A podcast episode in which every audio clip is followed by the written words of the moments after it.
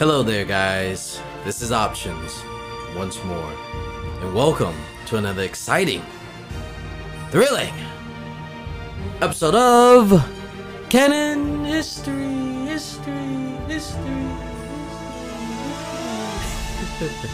Alright guys, listen, I miss you guys heck of a lot.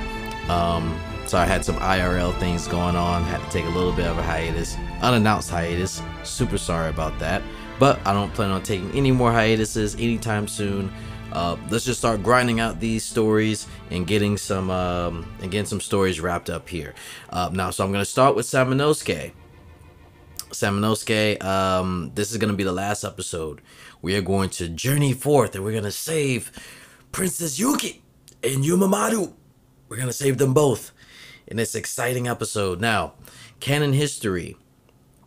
You probably already know the deal by now. Canon means official, so it has to be something in the official timeline, and that's what we're going to be focusing on now.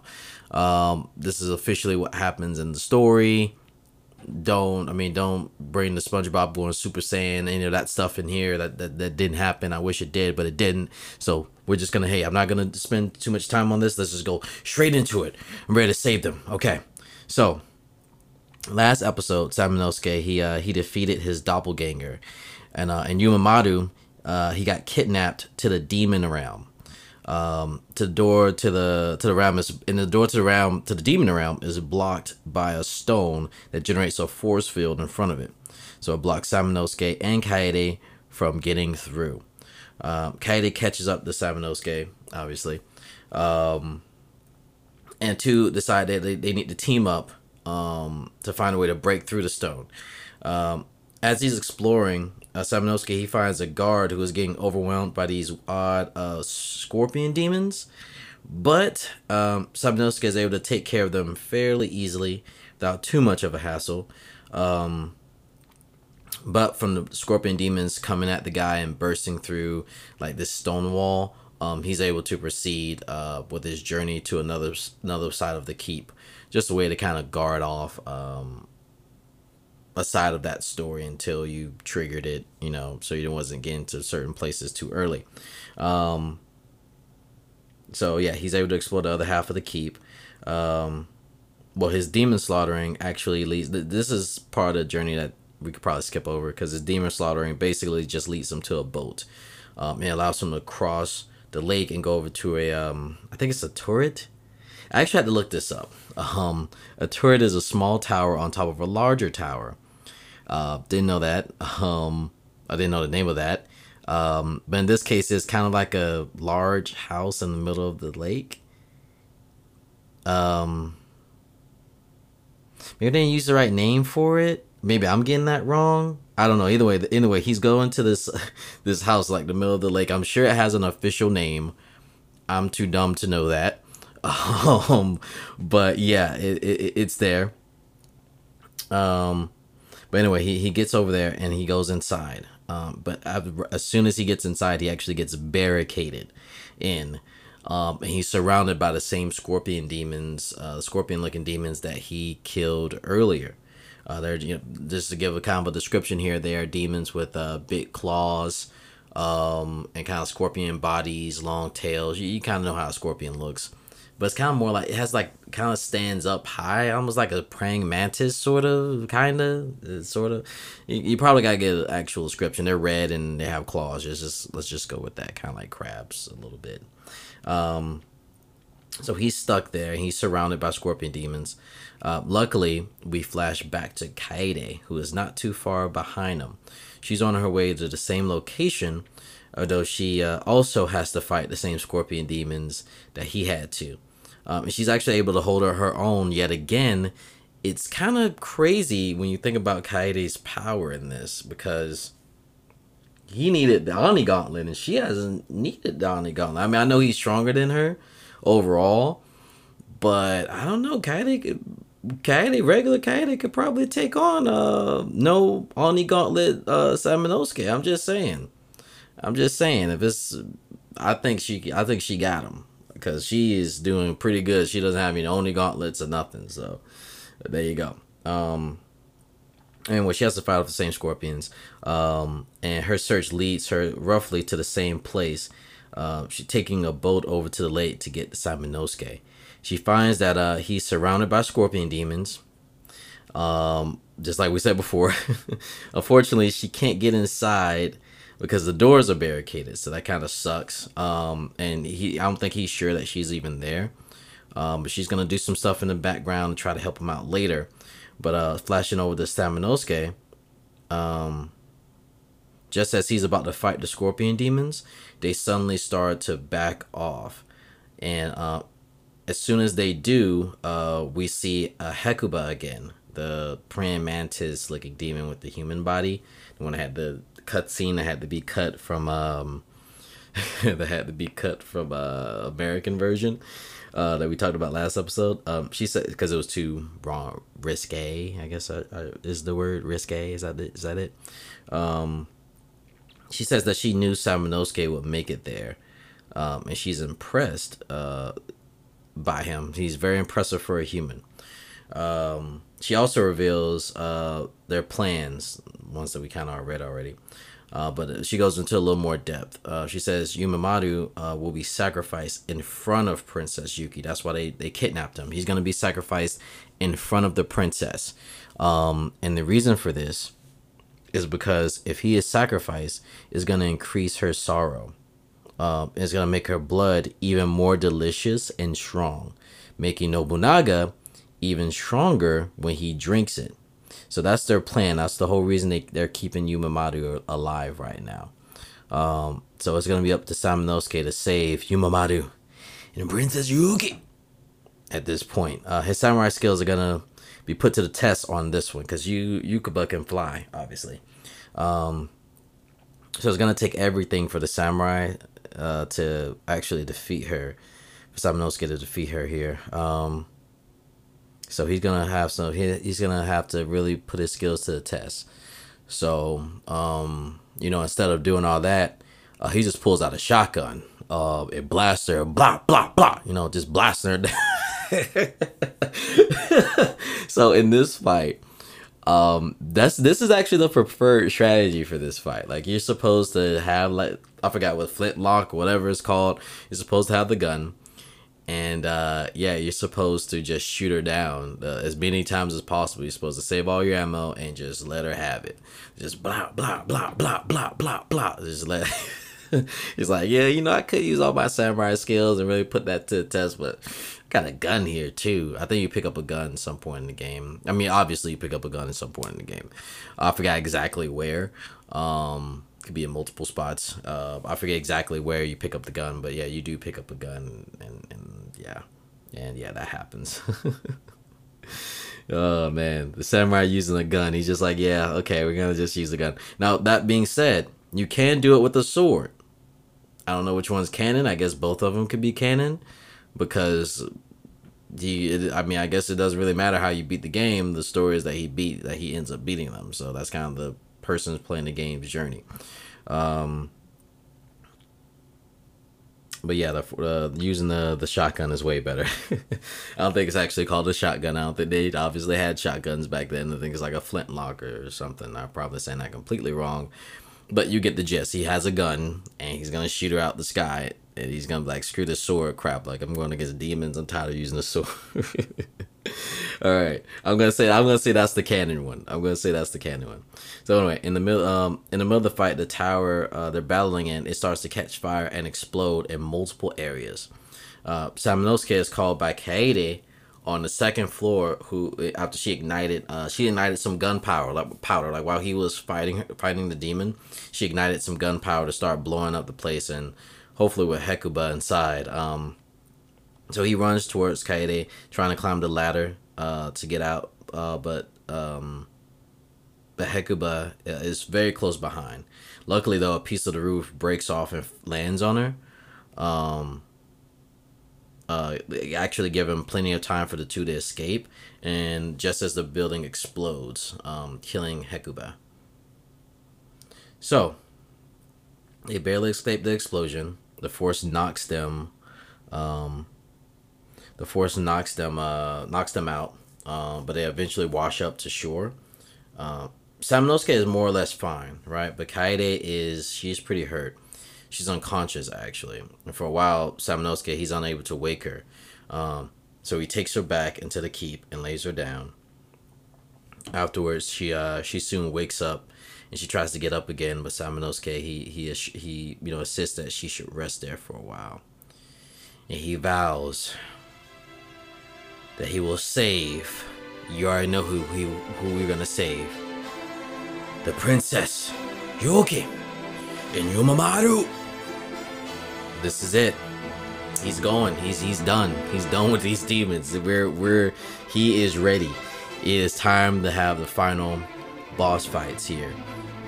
He starts to head towards the talisman that was blocking the demon door from earlier. But this time he has renewed determination.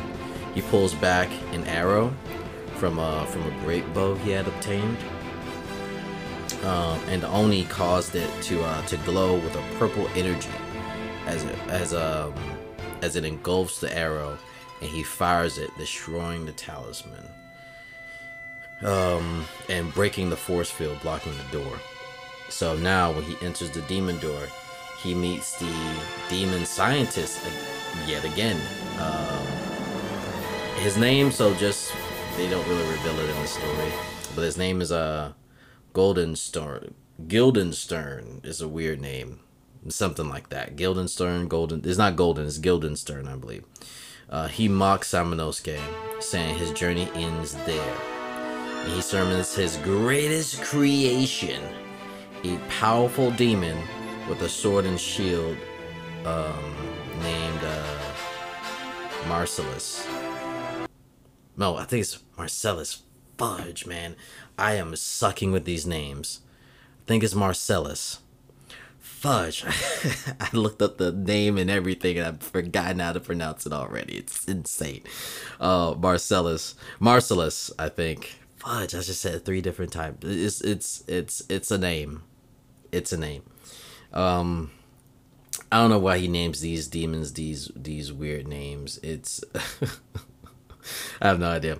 So in the demon, he outclasses Samanosuke pretty much in every way you can think of: speed, power, range. His sword's longer. The thing moves so fast that it makes after images of itself, and it can even forego the shield entirely for 2 blades, which gives him a huge advantage over Samanosuke. But Samanosuke, he's determined. He's determined in our goal to save the princess. So he brings out everything in him, the Omni Gauntlet, all of it, and the demon ends up falling to his blade, just like the rest of them. And to get to the final battle, Samanosuke has to travel up this long spiral-like demon tower full of Reynaldos. Reynaldo, I cannot say that name. The weird tentacle monsters that we encountered from way back. The same demon scientists made these 2. But finally, once he journeys and gets past all of them, he comes to a room that's Princess Yuki and Yumemaru in it. Fortunately, there's another person here too. Behind the big steel doors, you already know who it is. Morten Braz. He bursts through the big steel, these 2 big steel doors, and actually he might be a little different than what you would expect. He has a long snake-like body that he kind of slithers around with. He slithers into the room, wrapped in his demon wings, so he looks pretty much just like a snake here.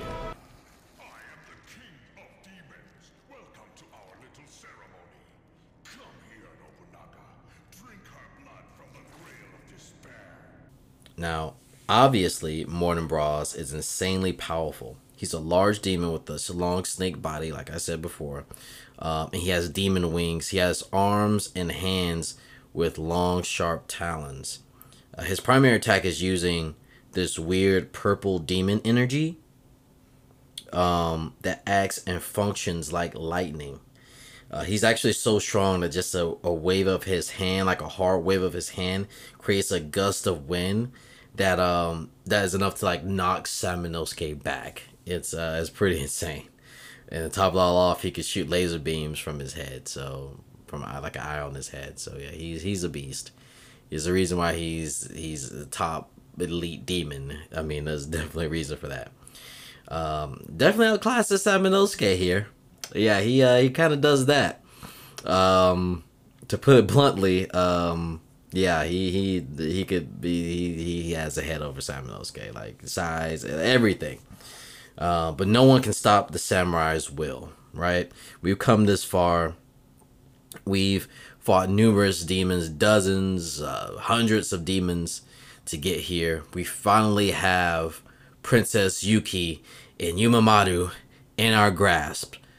Kaede is safe. It's time to finish it. It's time to finish Morten Braz. So he's going to go toe-to-toe with the demon in order to save the princess and Yumemaru. And as you would expect, deflecting the lasers, dodging his numerous lightning attacks, he actually comes out victorious. Kaede, she awoken at some point in time during, you know, during his journey up there, and she actually comes through to help. She actually ends up freeing Yumemaru and Princess Yuki, and all of them start to escape together as the building begins to crumble around them. Although it's revealed that Morten Braz is not dead yet. He reaches out, grabbing Samanosuke, and he begins to squeeze the life out of him, like literally, like he's like squeezing him like a little chew toy. And Yuki, she tries to go back to save him, but Kaede knows better. This is their one opportunity to escape, and she's not gonna let it go for granted. She grabs Yuki, and she runs out with her and Yumemaru, upon Samanosuke's request. He tells her to take both of them and just go. And with his dying breath, Samanosuke, he says Yuki and Yubamaru's name before he starts to slowly begin to slip away, coughing up blood, on the verge of death. Now, the blood he coughs up actually lands on his Oni gauntlet, and the blood activates something within the gauntlet itself. Samanosuke starts to transform, getting these red eyes and white hair. He gets pale skin. It begins to look much like the demons he has been slaughtering this whole time. He manages to break out of Morten Braz's grip, but the Demon King, he's not done with him yet. He's not gonna let him escape. He reaches for him, but Samanosuke slams his blade into the ground. It's actually pretty cool. He slams his blade into the ground, and as Morten Braz is reaching for him, it's like slicing his arm down the middle. It's pretty insane. Watch go on YouTube or something, because it's awesome. But yeah, it's awesome cutscene. Like, look it up. But yeah, he literally slices his arm in half and then stabs the demon in his third eye, which is like between his two eyes. He stabs the demon in his third eye, killing him and finishing him off once and for all, ending his torment and nightmare over humanity, well, over the keep at least. And yeah, Samanosuke turns back to normal, and as he lays there with the tower like collapsing and crumbling around him, he sees Nobunaga, and the two stare at each other, rubble falling around both of them, and that is the end of the game. Yeah, it was a pretty intense ending. I'm not sure if when I originally played it way back when, if I got to this ending.